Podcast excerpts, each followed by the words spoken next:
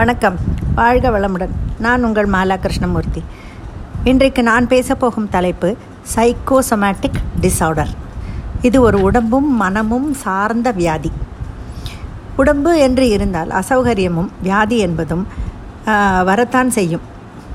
அதை நாம் எப்போது எடு எப்படி எடுத்துக்கொள்கிறோம் என்பதுதான் மிகவும் முக்கியம். இதற்கு மிக ஒரு மிக நல்ல எக்ஸாம்பிள் நான் சமீபத்தில் படித்த ஒரு நிஜ சம்பவம். இரண்டாம் உலகப் போரின் போது நடந்த உண்மை நிகழ்ச்சி இது.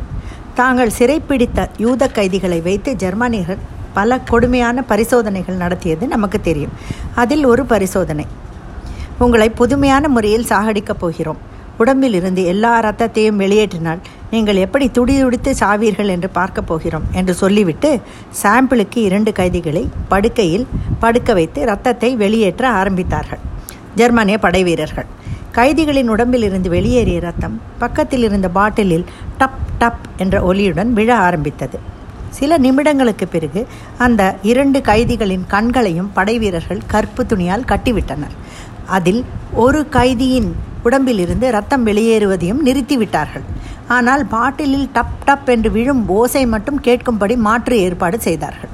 இந்த டப் டப் சத்தத்திலேயே பீதி அடைந்த அந்த கைதி ஐயோ உடம்பிலிருந்து ரத்தம் போய்கொண்டே இருக்கிறது. இன்னும் கொஞ்ச நேரத்தில் ரத்தம் பற்றி சாகப் போகிறேன் என்று பயத்தில் நடுங்க ஆரம்பித்தான். பரிசோதனையின் முடிவில் உண்மையிலேயே ரத்தம் வெளியேற்றப்பட்ட கைதியும் இறந்து போனான். தன் உடம்பிலிருந்து ரத்தம் வெளியேறுகிறது என்ற பிரமையில் இருந்த கைதியும் இறந்து போனான். இரண்டாம் கைதியின் மரணத்துக்கு அவனது சிந்தனையும் சிந்தனை செய்ய அவன் தேர்ந்தெடுத்த வார்த்தைகளும் தான் காரணம். இதுதான் சைக்கோசோமேட்டிக் டிசார்டர் இதன் மூலம் நாம் உணர்ந்து கொள்ள வேண்டிய ஒரு விஷயம் மிகவும் எளிமையானது. ஒரே போர் அடிக்குது. ரொம்ப டயர்டாக இருக்குது உடம்பே சரியில்லை. சனியன் பிள்ளையாயுது பிசாசு. இது மாதிரியான நெகட்டிவ் வார்த்தைகளை பயன்படுத்தக்கூடாது. பேசும்போது மட்டுமல்ல நமக்குள் சிந்திக்கும் போது கூட இரத்த கொ கூட உபயோகப்படுத்தக்கூடாது. ரத்த கொதிப்பு படபடப்பு நெஞ்சுவலி அல்சர் ப்ராப்ளம் எல்லாமே இந்த சைக்கோசோமேட்டிக் டிசார்டரின் கீழ் தான் வருகிறது. ரோடில் போகும்போது நம் வண்டியை யாராவது லேசாக தட்டிவிட்டால் கூட கோபம் எகிரி விடுகிறது. அதுவும் ராங் சைடில் வந்து இடுத்தவனுக்கு தான் நிறைய கோபம் வருகிறது.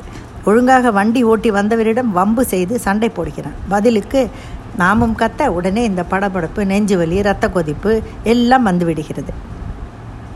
சிலருக்கு வியாதி கொண்டாடுவதில் அலாதி பிரியம். ரொம்ப நாள் கழித்து பார்த்தால் கூட உடம்பை பற்றி ஒரே கம்ப்ளைண்ட் பண்ணுவார்கள்.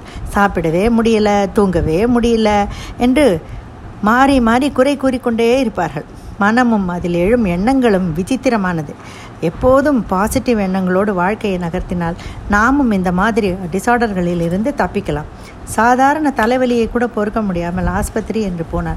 இந்த காலத்தில் பெட்டில் படுக்க வைத்து ஆயிரக்கணக்கில் ப பணத்தையும் கறந்து நமக்கு இல்லாத வியாதி இருப்பதாக கூறி இந்த டெஸ்ட்டு அந்த டெஸ்ட்டு என்று எல்லா டெஸ்ட்டையும் பண்ண வைத்து நம்மையும் கவலைப்பட வைத்து விடுகிறார்கள். வாழ்வது ஒரு முறை. அதை நன்றாக வாழ்வோம். இது போன்ற சைக்கோசோமேட்டிக் டிசார்டர்களை வரவிடாமல் தடுப்போம். நன்றி வணக்கம்.